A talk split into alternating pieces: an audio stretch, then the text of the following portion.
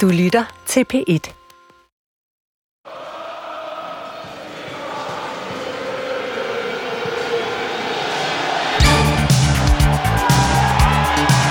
Han virker meget øh, sympatisk. Fantastisk landstræner. Motiverende. Verdens mest sympatiske person i øjeblikket. Han bruger sin evne til at skabe en fantastisk indflydelse på spillerne. Den måde, han løste det på, det var, det var, det var helt fantastisk. Den er hjemme. Vi skal ikke hjem. Julemand og drengene skal videre. Danmark skal videre. Den står på semifinale, og det gør den på Wembley. Danmarks EM-eventyr er slut. Til en æresport af vandstråler og jublende fans blev landsholdet her til eftermiddag modtaget i Københavns Lufthavn.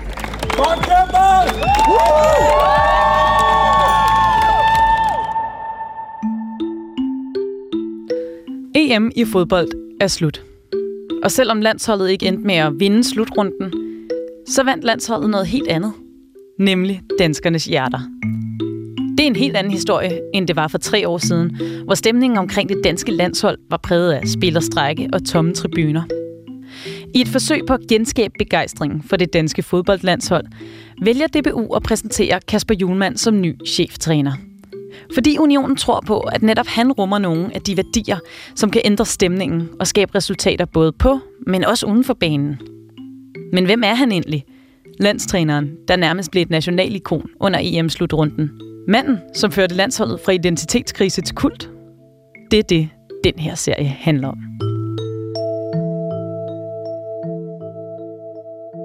I det her afsnit skal du høre historien om lederen Kasper Julemand. En leder, der med udgangspunkt i nogle rodfæstede værdier har forsøgt at skabe topresultater. Ikke bare med landsholdet, men i særdeleshed også med klubfodbolden.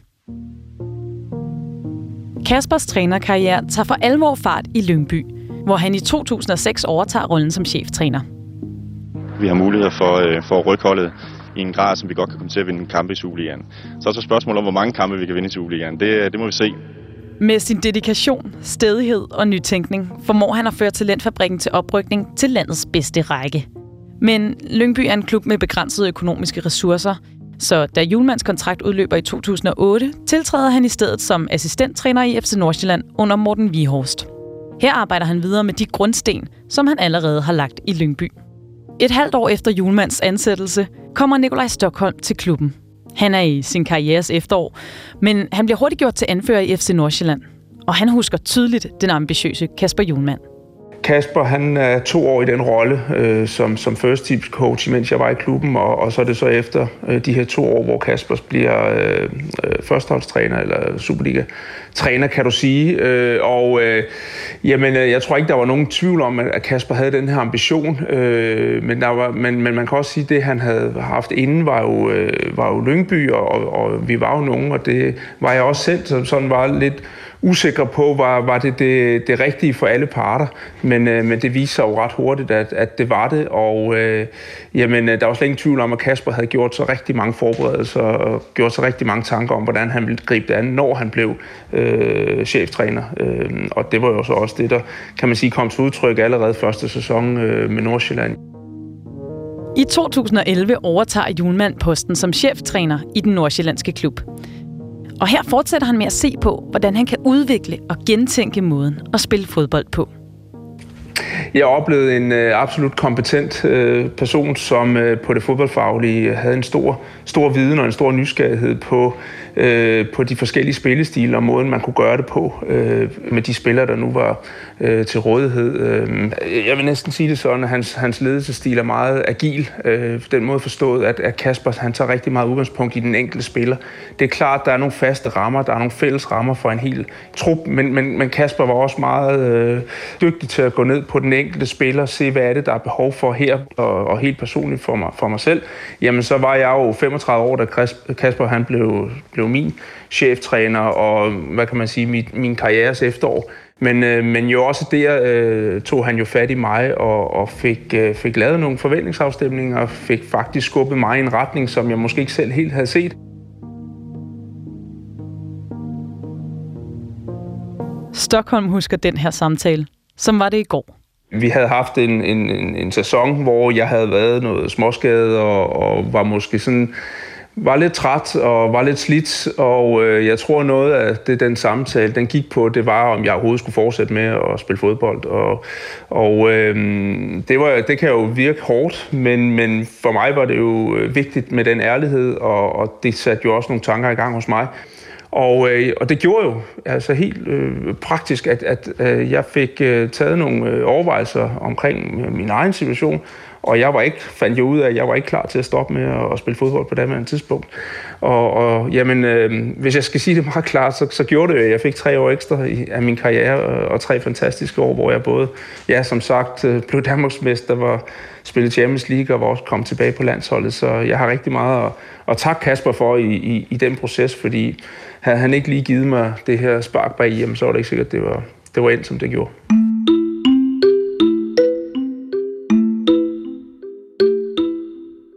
Men det er ikke altid, at Julmans idéer stemmer overens med spillernes selvbillede. En af dem, der oplever det på egen krop, er Henrik Kildentoft, der er kommet til klubben i 2007. Inden Julemand bliver træner, har Kildentoft positioneret sig som anfører på holdet. Men under den nye træner sker der ændringer, og den ellers så selvsikre back- og forsvarsspiller får mindre og mindre spilletid. Det gør ondt på egoet, men selvom Julemand måske ikke lige finder Kildentoft god nok til at træde ud på grønsfæren, så kan den skabsindige træner godt se, at Kildentoft har nogle andre kvaliteter og egenskaber på holdet.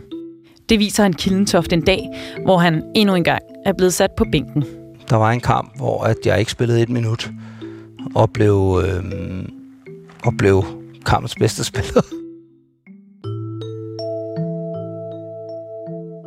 Jeg kan huske, at øhm, jeg kan faktisk huske den dag rigtig godt. Øhm, vi træner dagen før, øhm, og jeg er øh, som sædvanligt en af de bedste til træning. Og jeg ved, at min konkurrent Michael Parkhurst er skadet, eller karantæne eller sådan noget. Han kan i hvert fald ikke spille. Øhm, så jeg tænker, nå, så skal jeg også spille jo. Altså, der er jo ikke andre. Og så, øhm, så møder vi op til øhm, taktikmøde, og så er det ikke mig, der starter ind. Det er en ung spiller, der hedder Mark Gundelag, og så skal jeg ellers love dig for, at jeg blev sur. Men jeg er en, en, en holdspiller. Jeg er en teamplayer.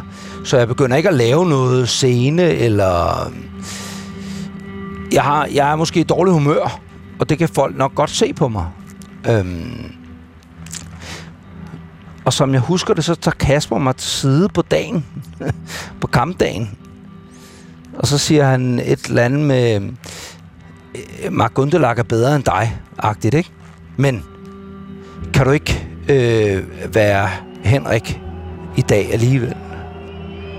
Og så har jeg bare humør på, og jeg gejler folk op, og hver gang vi scorer, så jubler jeg, og jeg råber og skriger. Hvad Kildentoft ikke ved, er, at Kasper Julemand filmer hans reaktion. En reaktion, der ender med at gøre ham til kampens spiller. Og det er altså på trods af, at han ikke har haft et eneste minuts spilletid. Jeg fandt faktisk først ud af det øh, et par måneder efter, eller sådan noget, tror jeg, at jeg havde vundet den her øh, kampspiller, uden at have spillet. Øh, det var ikke noget, der blev sagt til mig. Det er jo fordi Kasper har lyst og føler i momentet, at Henrik, han er kraftet med vigtig for os. Men han går ikke ned og siger, se hvad jeg har gjort. Jeg har altid set mig selv som den vigtigste i hele universet. Øh, som den, der kunne alt. Øh, jeg var den højeste. Øh, og lige pludselig møder jeg et menneske, som kigger på mig, og jeg tænker jo, at han er det højeste for ham. Men alligevel siger han til mig, hvis, hvis vi skal komme helt op, så skal du være en del af det. Og det var, øh, det var nyt for mig.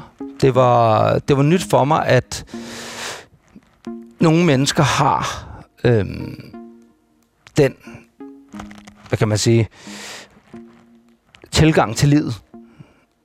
At andre mennesker kan bidrage til et større fællesskab.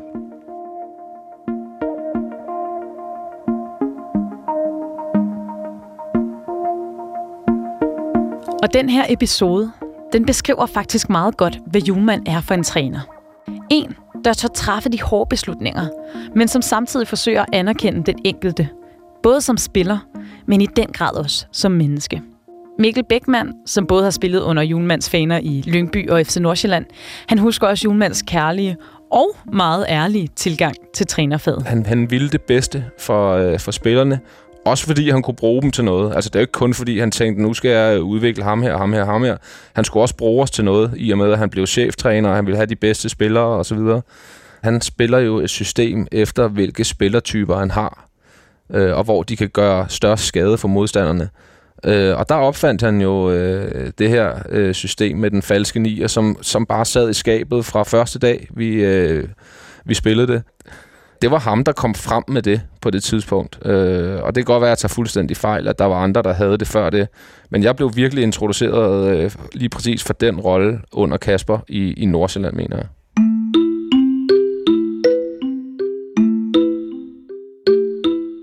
Du ved muligvis allerede, hvad en falsk nier er. Men for en sikkerheds skyld, så får du lige en hurtig forklaring. Før i tiden, der var det oftest en angriber, der løb rundt med tallet 9 på ryggen. Så en falsk nier er altså sådan helt kort forklaret en angriber, der ikke opfører sig som den klassiske angriber, der hele tiden lægger sig længst fremme på banen. I stedet så kan den falske nier bevæge sig mere frit væk fra sin plads.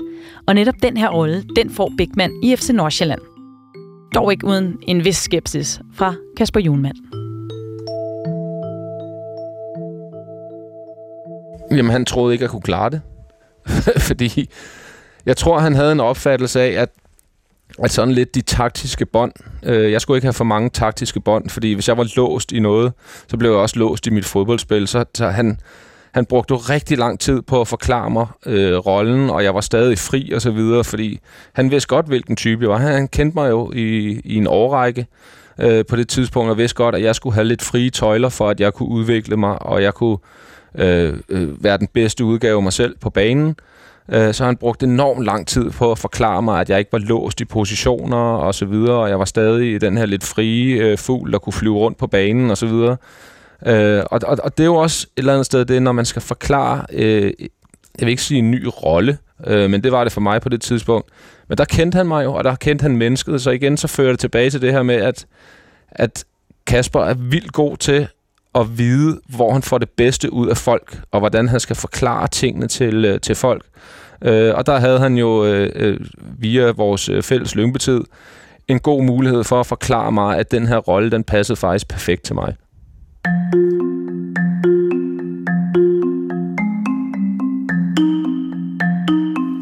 Julemand forsøger altså at give FC Nordsjælland en helt ny spillestil, der passer til truppen.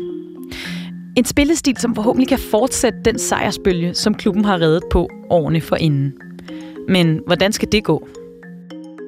Jeg kan huske, vi, øh, vi havde et, et sindssygt godt hold. Jeg kendte mange af dem i forvejen, også fra en fælles øh, Lyngby fortid.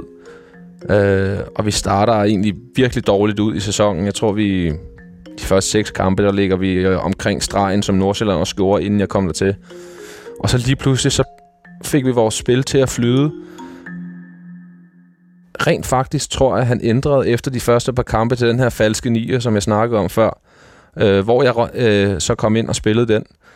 Øh, og så lige pludselig derfra, der begyndte vores spil at flyde, vi fik resultater, og vi havde en sindssygt god defensiv i øvrigt også, øh, som ikke lukkede mål ind. Øh, og lige pludselig så kom vi fra baghjul, og FCK havde skrabet alle deres koefficientpoint sammen til, at vi kunne øh, stjæle et gratis... Øh, jeg vil ikke sige gratis, men stjæle øh, en Champions League-plads direkte for første gang, øh, som, som Danmark fik.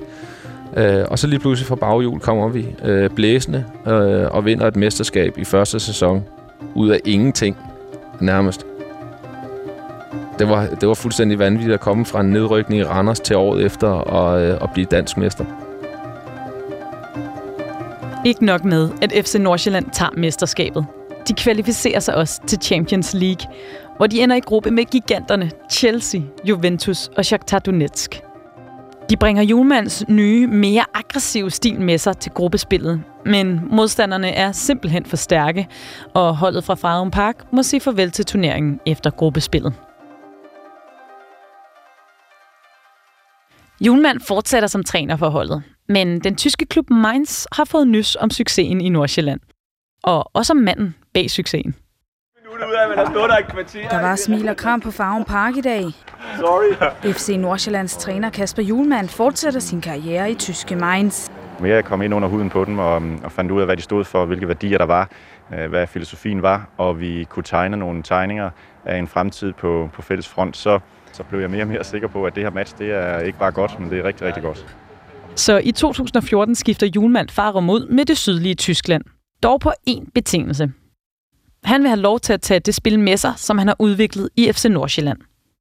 Det går klubbens sportsdirektør Christian Heidel med til. Okay, hier erste Ball, Bo. Dann zwei rot, rein, 4 gegen 2.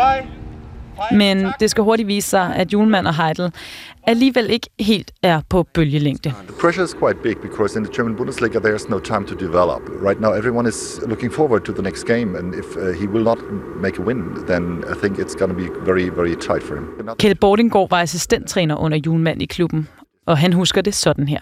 Kasper har egentlig forberedt sig rigtig godt. Han har øh, sammen med Christian Heidel udfærdiget et øh, forståelsespapir, at øh, det er det her, vi arbejder efter, og det er den her retning, øh, der, der er sat.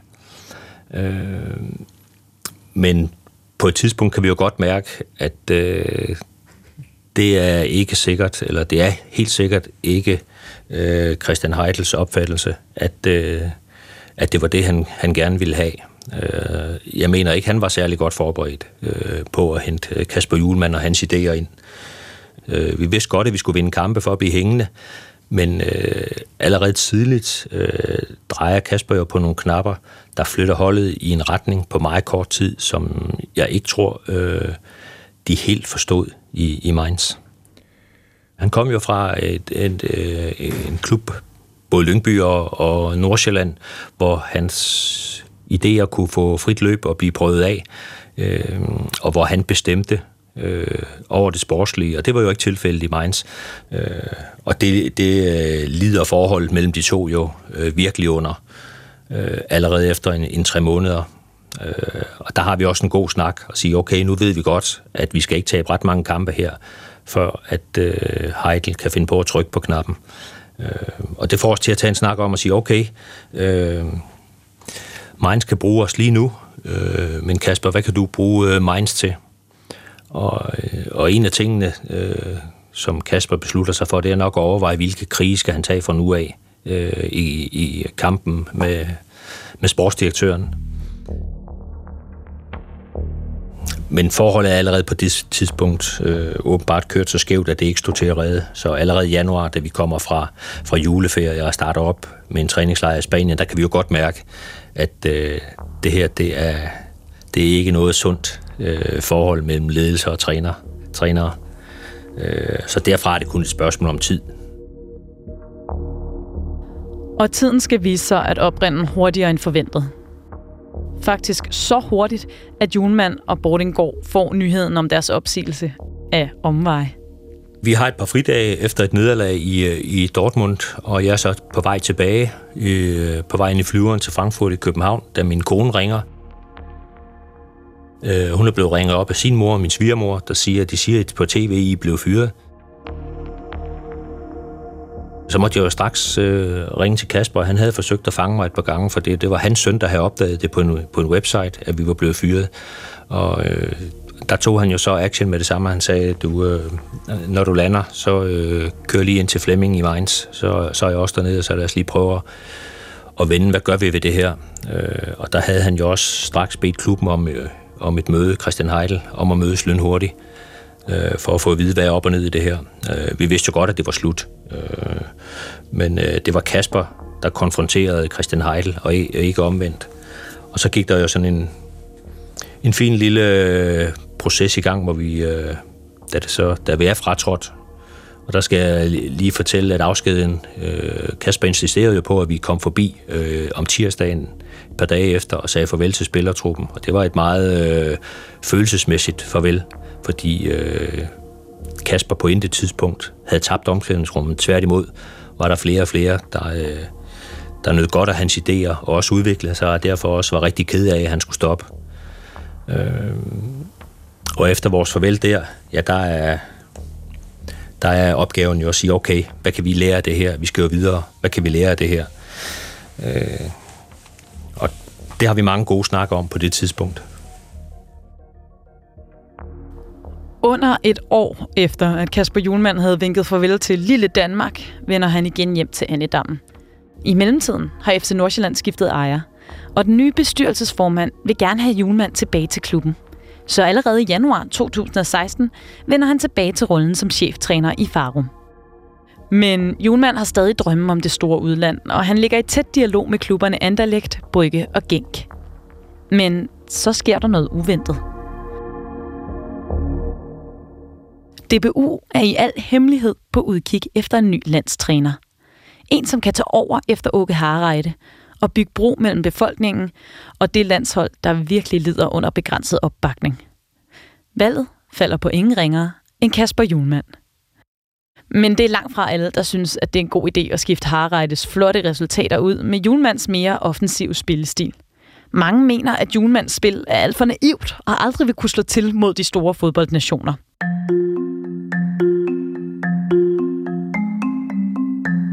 Men for den tidligere FC Nordsjælland-spiller Bækman, der kom valget af Julemand ikke som nogen overraskelse.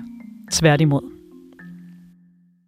Jeg havde lidt ventet på, hvornår det skulle komme. Øh, og inden alt det her øh, landstræner halløj kom i stand, der er også altid sagt, at på et eller andet tidspunkt, så skal han være landstræner. Øh, fordi han er folkelig. Øh, han har alt muligt, øh, som også hører til det her job, hvor han omfavner øh, børn og unge. Det er også en vigtig del af det at være landstræner.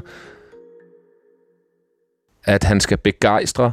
Øh, han vil have, at alle øh, børn, øh, øh, piger, drenge, øh, hvad ved jeg, at de spiller fodbold, fordi at de skal have nogle idoler at se op til. Og nu er der øh, et idol som cheftræner, men han har også i høj grad været med til at skabe et idol-landshold igen. Øhm, som vi så det for, ja, før vi to blev født nærmest, at der var et idol-landshold, men det har han været med til at, at, at skabe igen. Også fordi der er åbenhed omkring landsholdet, altså folk har fået en holdning til både spillerne, de har fået en holdning til, øh, til landstræneren. Der har været nogle forhenværende landstræner, som man jo ikke havde noget forhold til. Altså Åke Harreide var på sin øh, måde en, en fed landstræner, men jeg tror ikke, der er nogen danskere, der som sådan havde et, et forhold til ham. Morten Olsen var sin egen sådan lidt lukket type, hvor der var rigtig mange holdninger, men jeg tror ikke, at, at han omfavnede Danmark. Nu har vi en, en træner, skråstreg leder, som om, omfavner hele Danmark, og den har han bare øh, øh, kørt ind med en stille, rolig hånd. Bækman skal vise sig at få ret i sin analyse. Ved den her EM-slutrunde har Julemand formået at skabe forbilledeligt fællesskab til glæde for både spillerne, såvel som alle os roligans landet over.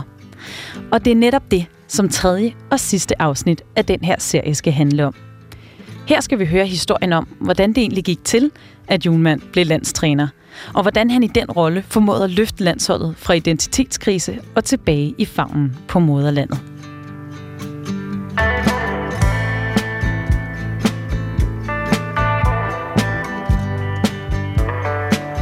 Du har lyttet til andet afsnit af portrættet Julemand, mennesket, lederen, landstræneren. Serien er produceret til DR af Beam Audio Agency, tilrettelæggelse af Emil Riscaldini, Asser Vittrup Nielsen og Tobias Bold Bensen. Lyddesign af Tejs Vesterlykke og Frederik Ludvigs. Serien er indtalt af mig, Frederikke Muff, og redaktøren i DR er Anders Eriksen Stikker.